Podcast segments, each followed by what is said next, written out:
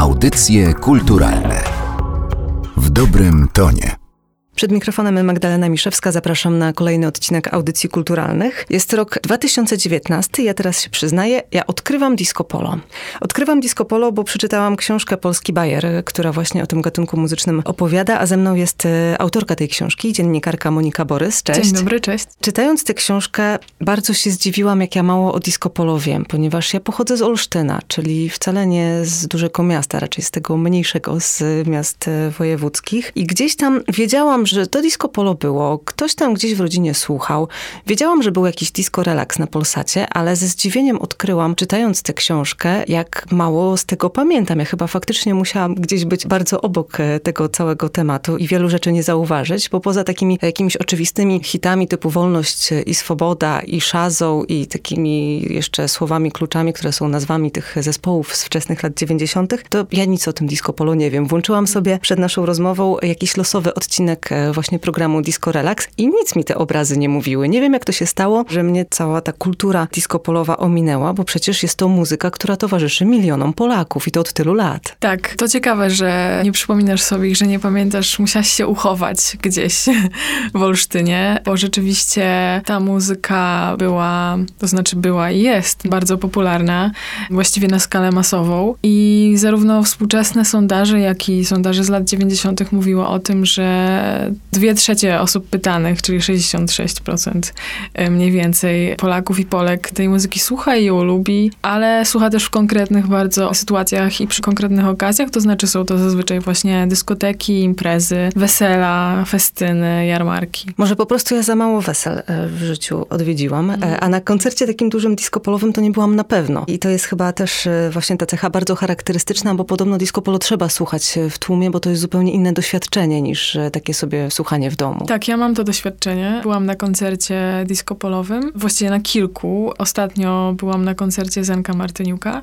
To były dożynki w mojej rodzinnej gminie i rzeczywiście to muzycznie nie było jakieś wielkie wydarzenie. Powiedziałabym nawet, że było dosyć słabe, to znaczy Zenek Martyniuk może nie jest jakimś wybitnym performerem, natomiast pod względem zabawy i tego, że ludzie są właśnie razem, gdzieś tam formują jakąś wspólnotę zabawy, to było to doświadczenie bardzo dla mnie ważne i inspirujące i nie uczestniczyłam w takim koncercie jeszcze, gdzie byłaby taka euforia. Disco polo zdecydowanie przekracza różne podziały, wbrew być może jakimś wyobrażeniom, ale słuchają tej muzyki i młodsi, i starsi, i ludzie z różnych grup społecznych, i ludzie o różnych poglądach, co być może właśnie, tak jak mówię, idzie wbrew pewnym wyobrażeniom o tym, kto słucha disco polo, tak? Że to są na przykład ludzie tylko z małych miejscowości. Teraz jest inaczej. Być może w latach 90. rzeczywiście tak było, natomiast współcześnie widzimy na przykład w dużych miastach są nawet takie kluby, które są dedykowane tylko muzyce disco polowi, czy tak zwanej muzyce weselnej. Tak, kluby, w których wesele trwa cały czas. Disco polo jest naprawdę bardzo ciekawym obszarem do różnych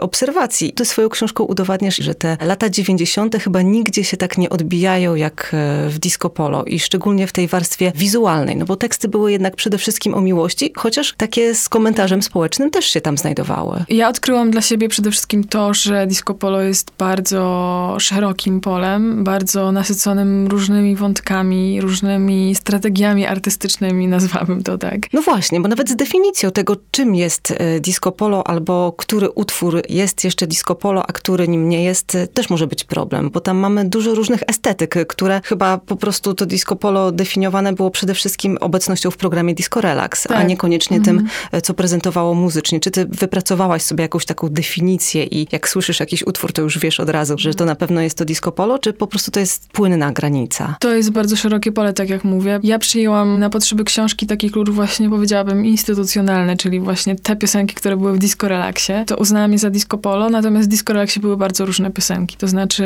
były tam piosenki takie, powiedziałabym, z okręgu białostockiego, bardziej właśnie w stylu przyśpiewek weselnych, trochę też inspirowane muzyką rosyjską.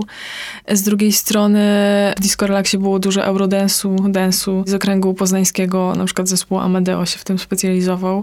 Był też taki taki nurt w disco polo, powiedziałabym, kabaretowo-satyryczny. Ale były też tam takie gwiazdy, jak na przykład Krzysztof Krawczyk, który miał jakby swój własny styl, więc disco polo zbierało bardzo wiele różnych rzeczy, takich, które nie były uznane za pop, a jednocześnie właśnie gdzieś tam funkcjonowały sobie na marginaliach, jeszcze w PRL-u, na marginaliach muzycznych i jakoś właśnie funkcjonowały w drugim obiegu i dzięki różnym mechanizmom rynkowym i społecznym, które towarzyszyły transformacji, one po prostu wypłynęły do mainstreamu. Czy gdybyś miała ustalić jakąś datę, kiedy w Polsce zaczęło się disco polo, to dałabyś radę znaleźć taką? Może powiedziałabym, że rok 92 jest bardzo ważny. To nie jest początek disco polo, ale to jest moment, kiedy disco polo wchodzi do tak zwanego Śródmieścia, czyli do sali kongresowej.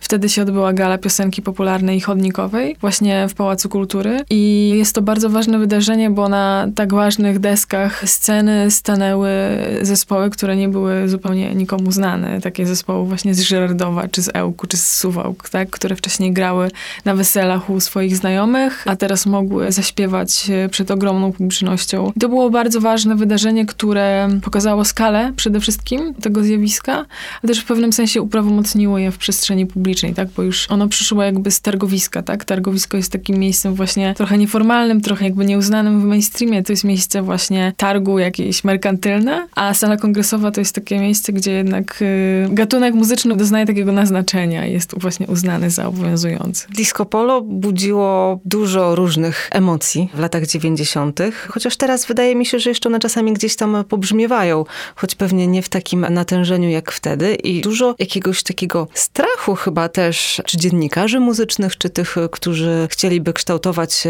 gusta Polaków, że nagle okazuje się, że te miliony ludzi słuchają czegoś zupełnie innego niż oni by chcieli, żeby słuchali. Tak, myślę, że strach to jest dobre słowo, żeby opisać nastroje, które towarzyszyły tym różnym krytykom disco polo. Wtedy krytycy kultury, krytycy muzyczni pisali o disco polo jako takim synonimie zmierzchu kultury. Brzmiało to dla nich dosyć przeraźliwie. Disco polo miało oznaczać właśnie koniec kultury wysokiej, miało zalać przestrzeń publiczną, było oznaką szmiry, kiczu, tak? Synonimem bardzo złego gustu. I oczywiście te opinie są jakoś tam prawomocne, natomiast one wytworzyły jakby takie pole do różnych uprzedzeń, przez co wiele rzeczy umknęło. Wiele ciekawych rzeczy również muzycznie umknęło krytykom, bo oczywiście wiele z tych rzeczy w latach 90. disco-polowych to były muzycznie słabe rzeczy, ale gdzieś tam na marginesach pojawiała się taka twórczość naiwna, amatorska, która miała w sobie taki element autentyczności, zaangażowania, jakiejś takiej twórczości tworzonej z dużą szczerością, z dużym właśnie zaangażowaniem, z ciekawością świata i wydaje mi się, że to jest duża wartość tej muzyki, która wtedy nie została dostrzeżona. A jeżeli chodzi o to, z czego to disco polo powstawało, bo to wcale nie jest takie oczywiste. Ja myślałam cały czas, że disco polo to było takie zapatrzenie się na zachód, na tę muzykę eurodance, na możliwość korzystania z tanich syntezatorów, a okazuje się, że sporo inspiracji w tych piosenkach pochodzi również ze wschodu. Tak, to szczególnie właśnie ten archipelag białostocki się inspirował piosenkami ze wschodu, przede wszystkim piosenkami białoruskimi i rosyjskim szansonem więziennym, co jest bardzo ciekawe zresztą, bo najbardziej znana disco-polowa piosenka z lat 90., która była hymnem kapitalizmu, czyli Wolność i Swoboda, piosenka zespołu Boys, to jest właśnie cover szansonu więziennego. W Białymstoku był też taki zespół, który się nazywał Imperium, który specjalizował się wyłącznie w takich piosenkach. To były tak zwane piosenki spod celi, które właśnie opowiadały o wolności, ale w innym kontekście. Natomiast w Polsce one brzmiały właśnie jako jakiś taki synonim wolności kapitalistycznej. To było bardzo ciekawe przesunięcie. Bo jeżeli chodzi o te inspiracje zachodnie, to często też były po prostu właśnie polskie przeróbki znanych hitów, które czasami były z polskim tekstem, czasami ten tekst nie był tłumaczony i nie oddawał tego, co oryginalna piosenka, tylko był chyba po prostu pisany na potrzeby danej melodii, ale disco-polowcy, którzy nagrywali właśnie tego typu covery, to szukali w muzycznie bardzo różnych obszarach, bo nawet reggae przerabiali na disco polo. Tak, to był taki miszmasz różnych muzycznych inspiracji. Było tam właśnie dużo dance'u, było dużo eurodance'u, były jakieś takie, nawet powiedziałabym, elementy transowe i techno. Było też reggae oczywiście. Te przeróbki też były bardzo ciekawe tekstowo, to znaczy tak jak właśnie mówisz, ci ludzie prawdopodobnie nie znali wystarczająco dobrze angielskiego, więc sami pisali do tych znanych melodii własne teksty. I często te teksty były komentarzami właśnie do polskiej rzeczywistości. Pamiętam właśnie bardzo ciekawą przeróbkę piosenki Daddy Cool autorstwa Bonnie M i to była piosenka o tym, jak jest ciężko, bo jesteśmy bezrobotni, stoimy w kolejkach, jesteśmy biedni i no to jest dosyć niesamowite, tak, że taki dyskotekowy hit służył temu, żeby opowiedzieć o tym, że nie do końca jest nam fajnie w tym nowym kapitalizmie. Teledysk Szazy, jeden był poświęcony denominacji. Tańczące postacie z banknotów tam się pojawiały. Tak, to był teledysk do piosenki Miłości Zdrada z 95 roku. Piosenka, tak jak każda diskopolowa piosenka, czy większość diskopolowych piosenek po prostu opowiada o miłości i złamanym sercu, natomiast w teledysku dzieją się niesamowite rzeczy. Jest to bardzo surrealistyczna opowieść o denominacji i tak jak mówisz, właśnie są tam postaci ze starych banknotów, z którymi Szaza tańczy, a potem odchodzi z Władysławem Jagiełłą, który jest już z nowego banknotu. Czyli pojawiają się takie momenty w historii diskopolo, kiedy ta muzyka służy jako komentarz do rzeczywistości, co też być może jest zaskoczeniem, bo wszyscy myślą, że są takie błahe piosenki romantyczne. Ja się opieram na mojej bardzo niewielkiej wiedzy i właśnie tym odcinku jednym Disco Relaksu, ale tam akurat trafiłam, na liście była piosenka Bogdana Smolenia, która opowiadała o emigracji do Stanów Zjednoczonych, czyli o temacie, który był Polakom bliski. Bogdan Smoleń jako góral zarabiał ciężko pracując jako sprzątacz pieniądze w Stanach Zjednoczonych, wysyłał je do swojej żony. No, ona dzięki jego ciężkiej pracy była bogata i ciągle te pieniądze wydawała i on też o tym śpiewał, czyli kolejny przykład tego, że również w warstwie tekstowej ta opowieść o tamtych czasach funkcjonowała, ale teledyski, wydaje mi się, że to jest jakby oddzielna też część, którą można nawet w oderwaniu od tej muzyki analizować, bo rozmawiając ze znajomymi na temat ich wspomnień związanych właśnie z latami 90. i z Disco Polo, trafiłam na takie opinie, że oni oglądali faktycznie te programy na Polsacie, niekoniecznie dlatego, żeby posłuchać tej muzyki, chociaż wtedy jako dzieci nie mieli żadnych jakichś uprzedzeń związanych z Disco Polo, to jakby przyszło pewnie dopiero później, ale oglądali przede wszystkim dla tych teledysków. Pojawiały się różne zbiory obrazków z różnych zakątków świata. Co jeszcze tam zobaczymy? Jakie lata 90. są w teledyskach Disco Polo? Są bardzo szalone. Wydaje się, że tam się działy niesamowite rzeczy. To znaczy, jak się na nie patrzy, to ja miałam takie wrażenie, że ta fantazja jest naprawdę niesamowicie rozbuchana. Przede wszystkim jakby trzeba pamiętać, że to jest taki czas, kiedy rzeczywiście też zmienia się sposób funkcjonowania muzyki i też sposób funkcjonowania obrazów w przestrzeni publicznej w Polsce. Wcześniej w latach 80. pojawia się MTV i muzyce zaczynają towarzyszyć obrazy i właśnie Disco Relax myślę, że można nazwać czymś pomiędzy MTV a taką wrażliwością kamerzysty, który kręci wesele. Bo z jednej strony widać tam dużo inspiracji właśnie zachodnimi teledyskami, na przykład właśnie u Szazy. Mi się wydaje, że tam jest dużo takiej egiptomanii, która była na przykład widoczna u Michaela L. Jacksona. Oczywiście w polskim, swojskim wydaniu, tak? A z drugiej strony te teledyski są pełne jakiejś takiej naiwnej twórczości, takich ludzi, którzy dopiero co się dorwali do narzędzi obróbki obrazu i sobie coś tworzą. Jest tam dużo właśnie takich egzotycznych obrazów, właśnie z Egiptu, z Turcji, gdzie diskopolowe firmy fonograficzne wysyłały diskopolowców grupowo na wspólne wycieczki. Oni tam te teledyski kręcili taśmowo. I jest też sporo takich teledysków, gdzie przebija się jakiś taki bardzo biedny krajobraz. Nie wiem, czego to jest wynikiem, tak? Czy to szukania właśnie jakiejś egzotyki mimo wszystko. Teraz mam w głowie taki teledysk kręcony na Szrocie w zimie, gdzie właśnie jakieś są zdezelowane samochody, jest bardzo zimno i to jest piosenka o Romeo i Julii, piosenka również romantyczna i jest tam zespół tancerek, które są ubrane tak, jakby był dosłownie środek upalnego lipca. Ten Disco Relax przyciągał ludzi, wydaje mi się, taką swoją niesamowitą mieszanką obrazów. Ludzie też byli po prostu wygłodniali różnych obrazów. I Disco Relax nam to dostarczał w bardzo takim szalonym wydaniu. To jest też ciekawy obraz tego, co ludzie w latach 90. postrzegali jako luksus. Tak. Luksusem na pewno były różne symbole Zachodu. Ameryka jako taki największy symbol Zachodu. Diskopolowcy bardzo często chodzili w takich kurtkach i t-shirtach z wielkimi napisami USA. Symbolem luksusu były też różne produkty i tutaj trzeba nawiązać do słynnej piosenki diskopolowej, która piosenką diskopolową miała nie być, czyli mydełko fa. Mydło fa było synonimem luksusu, synonimem takiej właśnie higieny w stylu zachodnim. I ta piosenka... Napisana przez Andrzeja Korzyńskiego. Tak, słowa zostały napisane przez Andrzeja Korzyńskiego, czyli kompozytora muzyki filmowej do filmów m.in. Wajdy. Ale też pomysłodawcy Franka Kimono. Tak, to miał być żart. Natomiast te obrazy, które w tej piosence są, czyli właśnie z jednej strony mydło, którego wszyscy pragnęli, kolorowe, pachnące mydełko. Z drugiej strony Cicciolina, czyli Cicciolina w piosence, która była włoską aktorką porno. Te dwa obrazy właśnie połączenie luksusu, erotyki, to są typowe dla disco polo obrazy, wyjęte jakby z wyobraźni disco polowej, więc wydaje mi się, że ze względu na to, że to był 90 czy 91 rok, ta piosenka musiała wejść do kanonu disco polowego. W tym sensie, że ona jakby też niewystarczająco się dystansowała prawdopodobnie do tej estetyki, żeby móc się stać pastiszem. Ona stała się wielkim hitem disco polo. Podobno już 3 dni po wyprodukowaniu tego albumu on został wykradziony, bo wtedy rynkiem rządzili piraci. Został wykradziony i Magdalena Drozdowska, czyli wokalistka w tej piosence, opowiada w wywiadach, że właśnie już widziała kasetę na targach, zanim ona jeszcze się pojawiła w legalnym obiegu.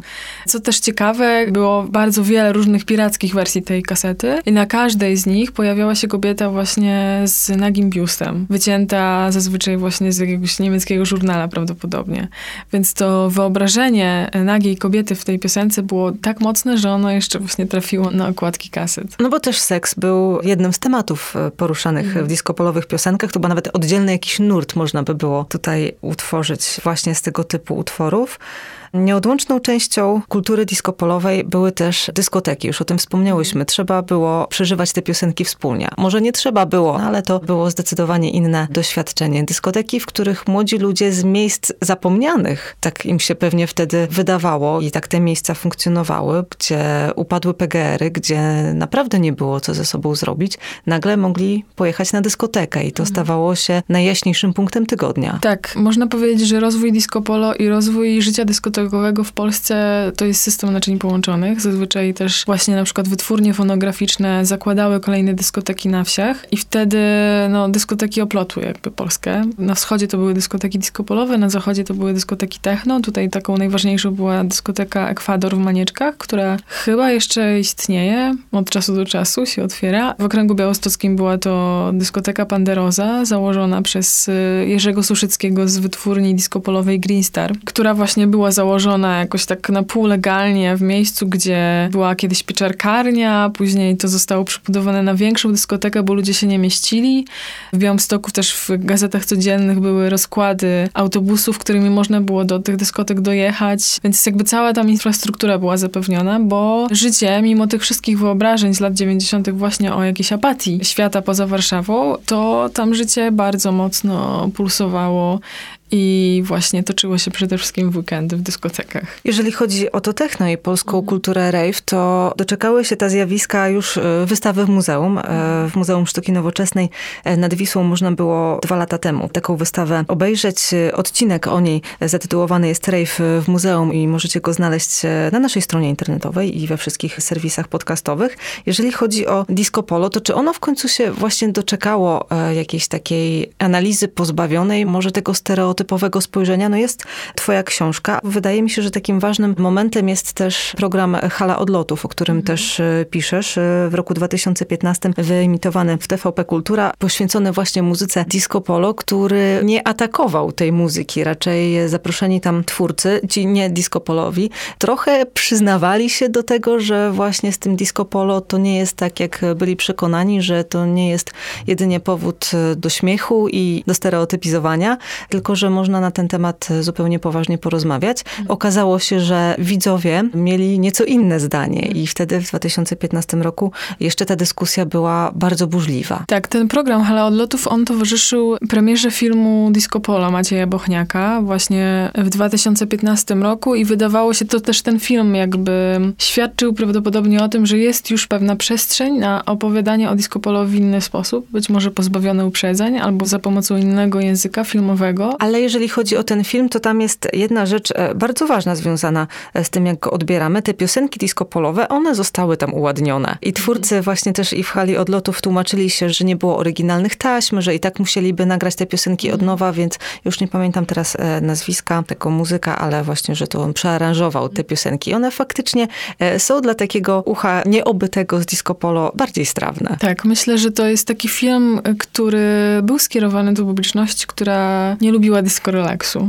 a być może nawet nie lubiła Polsatu, tylko właśnie być może była to publiczność TVN-u, tak? Który teraz to się trochę pozmieniało, ale wtedy jakby... Był producentem nawet tego filmu. Był producentem, ale też w swoich produkcjach, szczególnie serialowych, właśnie miał taki świat raczej klasy średniej, tak? Taki świat, który sobie projektujemy, nie z którym się identyfikujemy, ale właśnie, który sobie jakoś tam projektujemy.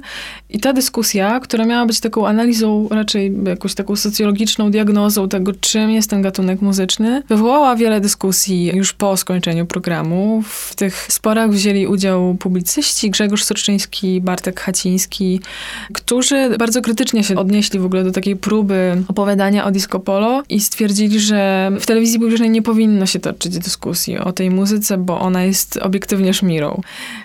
Więc z jednej strony wzywali jakby do dyskusji o gustach, ale z drugiej strony zamykali te dyskusje, mówiąc, że jednak tutaj są te granice. I to jest dla mnie bardzo ciekawy moment, tak? To znaczy, wydaje się, że to już jest właśnie dosyć późno, 2015 rok, więc możemy o pewnych rzeczach rozmawiać bez uprzedzeń. Okazało się, że jednak nie. I trochę też teraz jest tak. To znaczy, jak gdzieś pisząc tę książkę sądziłam, że te spory już nie są takie mocne.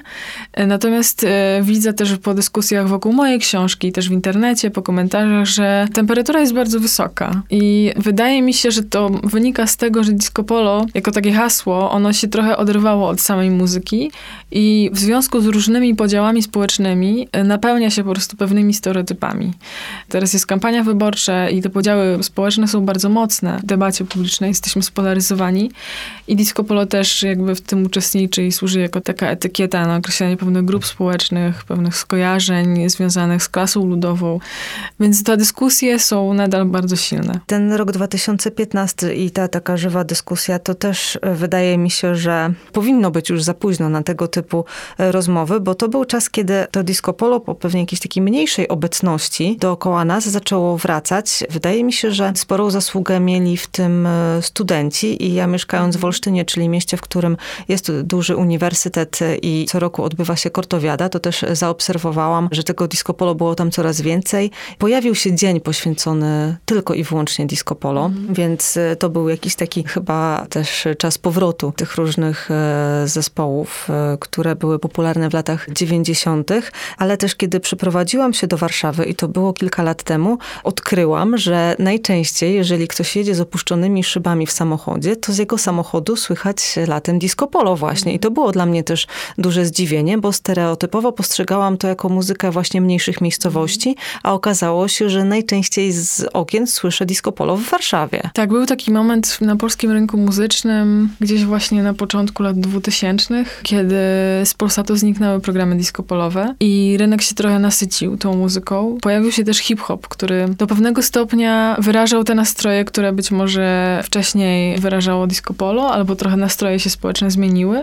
Więc disco polo zaczęło funkcjonować trochę na obrzeżach, właśnie między innymi na Juwenaliach. I później za jakiś czas pojawił się YouTube, który na pewno był narzędziem, które wskrzesiło disco polo i przywróciło jakby do mainstreamu. Pojawiła się piosenka Ona tańczy dla mnie, która była hitem YouTube'a i wtedy to był ten moment, kiedy disco polo powróciło. To jest trochę związane z nostalgią za latami 90. i 80., ale nie powiedziałabym, że to jest jakby główna przyczyna. Raczej upatrywałabym tego powrotu właśnie w zmianie technologicznej. To znaczy właśnie w telewizji tego disco polo nie było, natomiast był internet, który pomógł jakby przywrócić gwiazdy, które były zapomniane, ale też narodzić się nowym wykonawcom. To jest pewne podobieństwo między disco polo a hip-hopem w tym względzie, że hip-hop także teraz jest mało reprezentowany w takich mainstreamowych mediach. Oczywiście jest OSTR czy tako Hemingway, którzy są postrzegani inaczej, albo teraz Problem też czy Syny, ale większość tego nurtu nie jest reprezentowana, więc ma swoje własne media, które mają mnóstwo słuchaczy. Podobnie jest z disco polo, które także ma własną telewizję i własne wytwórnie i to wszystko się bardzo kręci. I jeżeli chodzi teraz o to, jak się słucha disco polo, to też tutaj duża zmiana zaszła, bo chociażby Narodowe Centrum Kultury opublikowało badania, które pokazywały, jakiej muzyki słuchają nastolatki i disco polo było pierwszym wyborem dla 8%, ale którymś tam wyborem po kolei było już dla 30 kilku i kiedy się spojrzało na te różne połączenia międzygatunkowe, to się okazywało, że nastolatki słuchają wielu różnych gatunków jednocześnie. jednocześnie i nic nie stoi na przeszkodzie, żeby ktoś słuchał czasami disco polo, czasami muzyki klasycznej, a czasami hip-hopu. Tak, to funkcjonowanie muzyki się zmieniło i też te upodobania idą wbrew pewnym przeświadczeniom o tym, jak funkcjonuje muzyka, jakimi jesteśmy konsumentami kultury. To znaczy właśnie, wydaje mi się, że często za taką obserwacją, że ktoś słucha disco polo, idzie przeświadczenie, że jeżeli słucha Zenka Martyniuka, to znaczy, że nie sięgnie po coś innego. Co oczywiście jest błędne, tak? Dzięki internetowi, dzięki sieci możemy słuchać bardzo różnych rzeczy i wcale to nie jest tak, że nie jesteśmy na to przygotowani. Młodzi ludzie inaczej postrzegają kulturę i też być może mają inną wrażliwość co do podziałów społecznych, to znaczy łatwiej chcą je, czy w ogóle chcą je przekraczać jakoś, tak? Czy podziałów estetycznych, natomiast być może starsi ludzie większą wagę przywiązują właśnie do jakichś granic estetycznych, do podziałów gatunkowych, które we współczesnej kulturze trochę jednak nie mają sensu. Takim przykładem tego, że to nie ma sensu, jest chociażby zainteresowanie muzyką disco polo wśród artystów niezależnych, które zaczęło się w Warszawie, też rozlewa się na inne duże miasta. Polonia Disco, projekt tworzony właśnie przez niezalowych muzyków, którzy piszą i nagrywają piosenki właśnie utrzymane w duchu disco polo, tworząc trochę jego alternatywną historię, czyli próbują sprawdzić, co by się stało, gdyby to disco polo poszło trochę nieco inną drogą. Piszą piosenki w ciągu kilku godzin, nagrywają je, potem wspólnie słuchają. Można ich posłuchać również na profilu Polonia Disco na SoundCloudzie i oni zastrzegają od samego początku, że nie chodzi im o żaden pastisz, nie chodzi im o wyśmianie, że oni autentycznie są zainteresowani eksplorowaniem tego, co w tym disco polo gdzieś tam głęboko siedzi. Tak, wydaje mi się, że Polonia Disco świetnie ujęła to, o czym w disco polo tym wczesnym chodziło, tak? Czyli o pewną spontaniczność w tworzeniu, o jakieś takie zaangażowanie i autentyczność, pomimo, że właśnie na przykład nie mamy infrastruktury, nie mamy dobrych, drogich instrumentów, nie mamy studia nagraniowego, tylko tworzymy gdzieś w garażu, piszemy tekst, który jakby jest od serca, ale jednocześnie nie jest jakimś przemyślanym bardzo dziełem, tylko jest po prostu piosenką, bardzo spontanicznie stworzoną i wydaje mi się, że właśnie Polonia Disco bardzo fajnie pokazuje, że ten element właśnie spontanicznej twórczości dla disco-polowców był bardzo ważny. A powiedz na koniec, dlaczego ty w ogóle zaczęłaś pisać książkę Polski Bajer? Bo zajmowałam się latami 90.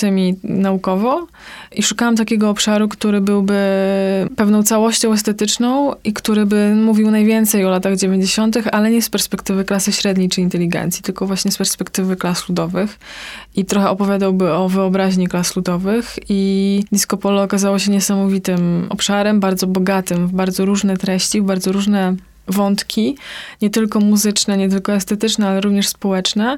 I ja też chciałam napisać książkę, która z jednej strony będzie mówić o muzyce, ale z drugiej strony będzie mówić coś właśnie o napięciach społecznych, o konfliktach społecznych i uznałam bardzo szybko zresztą, że disco polo jest idealnym do tego obszarem i traktuję disco polo w książce jako właśnie nie tylko gatunek muzyczny, ale pewną metaforę społeczną, która mówi najwięcej o przemianach transformacyjnych w Polsce lat 90. Ja bardzo dużo się dowiedziałam z tej książki, także polecam tym, którzy nie wiedzą wiele o disco polo i też tym, którym się wydaje, że wiedzą, o co w tym disco polo chodzi. Polski Bajer, disco polo i lata 90., a moim gościem była autorka książki Monika Borys. Dziękuję bardzo. Bardzo dziękuję. Audycje kulturalne w dobrym tonie.